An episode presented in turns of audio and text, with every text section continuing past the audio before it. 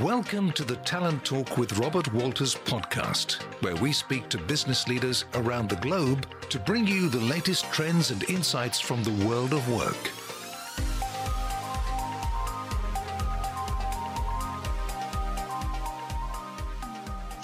Welcome to another one of our Talent Talks with Robert Walters podcast. This is the final episode in a four part series around the return to office and its effect on well-being and mental health with Chris Pinner from Inner Fit. In this fourth and final episode, we'll be delving a bit more into employees and the different mindsets of different generations and reviewing what we have covered over the last three episodes. Morning, Chris. It feels like these episodes have flown by. Hello again, Steve. I have, yeah. Absolutely. Um, quite interested to discuss with you just before we kind of make any sort of conclusions. Um, it's interesting. I know it's meant to be from an employee's perspective, but also from the leaders. Do leaders now need to be prepared and have a set plan or policy in place? Or do you think there's a, a justification for companies to kind of wait and see, I suppose?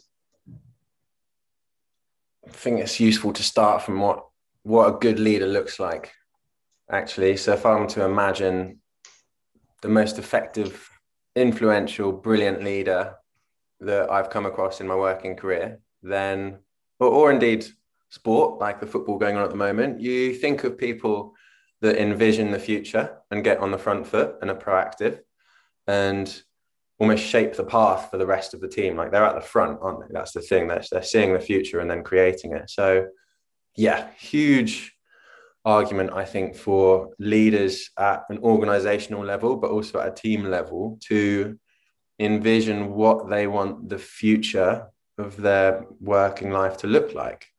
Um, but also then get the input of the team on that as well, I think, because ultimately you have to have buy in, don't you? So I think a lot of organizational engagement surveys and well-being surveys have been thrown out to employees over the last 12 months. It's about listening to the answers you get from those. And I think at a team level, you've got more scope to really have those one to one conversations, whether it's a formal one to one or a, a, more informal one, uh, about how people like to work, if you're introverted, extroverted. Um, and that would be my start point, the initial thoughts that come to mind off your question, Steve. Um, yeah, absolutely. And it's quite interesting um, what you mentioned about the sport piece, actually. Because um, I, I, I, heard some interesting stats recently just regarding um, when football came back from lockdown, and a lot of the teams were playing with no crowd in front of them, and were performing a lot better actually. So they were scoring more goals, and I think it kind of resonates a bit with an office environment in terms of the pressure that sometimes people feel that are put on them, and and I'll, and I'll, sort of say that from my perspective as well. Just being in an office where you feel that pressure to perform, hit targets, um, it's it sometimes feels for some for people that it can be a bit easier working from home, and that pressure is taken off. Ultimately, there are other people who feel completely the opposite and will perform better. And there were football teams that scored less goals uh, when there was uh, no crowds there to kind of jeer them on, I suppose. But uh, I'm not sure whether you've got a, a thought process on that at all? Yeah, I, I love the sports metaphor, so I'm going to try and flow that through the response. Uh, initial reactions would be to say that thinking about remote work and performance can be quite abstract, can't it? It can be like really high level. Um, but breaking that down and trying to make it really practical about specific actions we can take to move forward and analogous to having that training session, which is going really well, and then you've got your big event of the the key game at the end of it, type thing. Um, different people will work better in different scenarios, and I suppose it's it's what are the practical things that a manager, like in a business context as well as a sporting context, can actually take. So, what we've seen working well, I think, is is all the similar stuff you'd see in a, a great leader anyway. It's, it's good communication, it's role modeling good behaviors, it's uh, practically now just encouraging movement through the day and getting away from the desk and realizing that we don't need to be stuck to the screen all day. Um, it's it's asking good questions as well. I think of the team. So if you've got if you want to get on the front foot and be really proactive, it's not about oh, realizing God, three people in my team have been signed off with stress, um, like we came across at one company recently. It's it's more about having a well-being action plan in place with your team and having uh, questions like Are there any signs and symptoms that I should look out for that you're struggling with your mental health? Um, it's questions like uh, How would you like us to approach well-being as a team? Uh, what would you like to do? Do you want to have Wednesday walkies where we go out for a half hour chat and there's no work chat? Or do you want to get involved in other organizational led offerings and stuff like that? So, yeah, getting, getting proactive can be done in so many ways. I've just shared a few examples, but I think ultimately a good leader is is on the front foot. Yeah.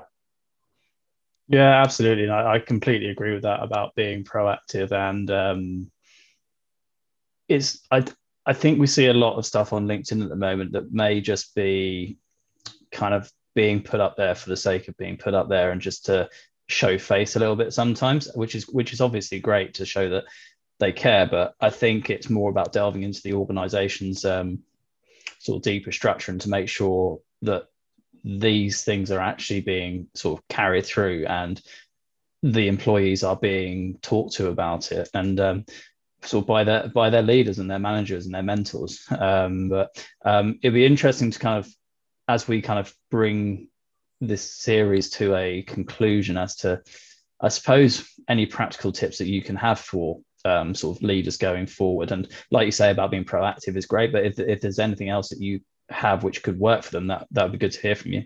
Yeah, yeah, for sure. I guess the last piece that comes to mind before jumping into practical tips and cool stuff I've seen would be that everyone's a leader, really. Uh, we talk about this phrase cultural architects at Inner Fit, like anyone who's responsible for shaping the values and culture of an organization. And that can be a senior leader, but it doesn't need to be. It can be uh, the kitchen porter type thing. So I guess if you're listening to this, uh, hopefully the, the, practical tips or things I've seen apply. Um, at an organizational level, I guess Bumble and KPMG came to mind, like giving people the day off. Uh, I don't know much about what where that came from, but I think there was an element of trying to save burnout um, and recognizing how hard people were working. So I guess at an organizational level, um, structurally, that's quite a cool thing to do. Uh, whether or not it's proactive is a different question. Um, I think at a more manager and senior level leader type angle, we've seen some interviews be quite effective. So a lot of the time, that trust and communication uh, isn't there. But if you have a panel style conversation, for example, with the CTO and HR director about how they they experience the pandemic, uh, all of a sudden you're probably going to get quite a lot of questions and phone calls and all this type of stuff from employees who previously felt disengaged. So I think we've seen that work quite well.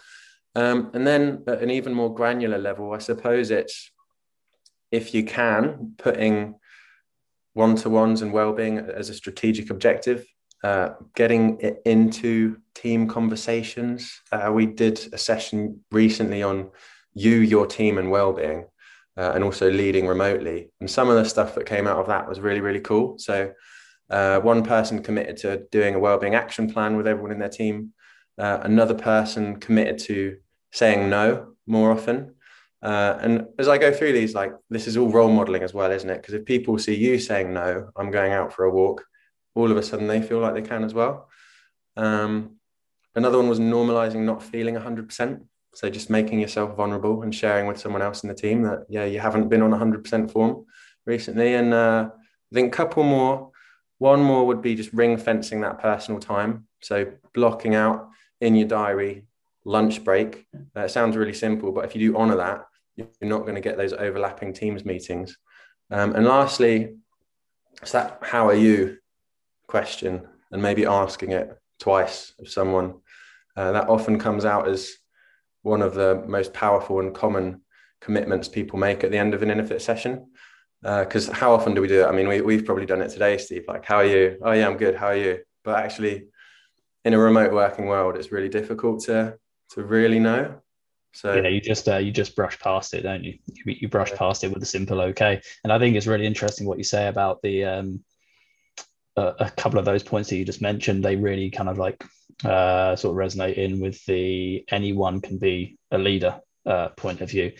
Anyone can ask how are you, like you say, anyone can ask how are you twice to actually kind of drill down into how people are actually feeling. Um, anyone can say no. Um, and I, I would be sort of I'll be taking that away from today as well. I think just actually having that ability to say no and just um, say I, I am going to go out for a walk. I am going to sort of take that time just to sort of have a bit of me time, I suppose. Yeah, good. I'm really I'm really pleased, and um, I'll do that as well. You know, actually, that can be that can be my commitment. Have a full hour lunch break today. It is Friday after all. Yeah, absolutely. And I think um, I think ultimately, sort of coming to the end of these episodes, um, and we, hopefully we'll come back to it for a uh, for a tricky second season, maybe to see how sort of um, our clients are getting along with it. But um, I think it's all coming down to that piece of adaptability, isn't it? It's coming down to it's not going to be straightforward. Um, employees aren't all the same, and the right thing for one employee is not necessarily going to be the right thing for another employee. Um, and I, I think that that piece on maybe sort of leaders, HR teams being water, just like adapting to the flow and just um, sort of just co- continuously keeping up that communications piece. Huge, love that. Acting like water, uh, really powerful. Thank you so much, Steve. Really enjoyed it. Yeah, no, this has been absolutely brilliant, Chris, and thanks so much for your time over these last four episodes. And uh, yeah, like you say, fingers crossed on a uh, sort of another second a second season to see how this is all going along.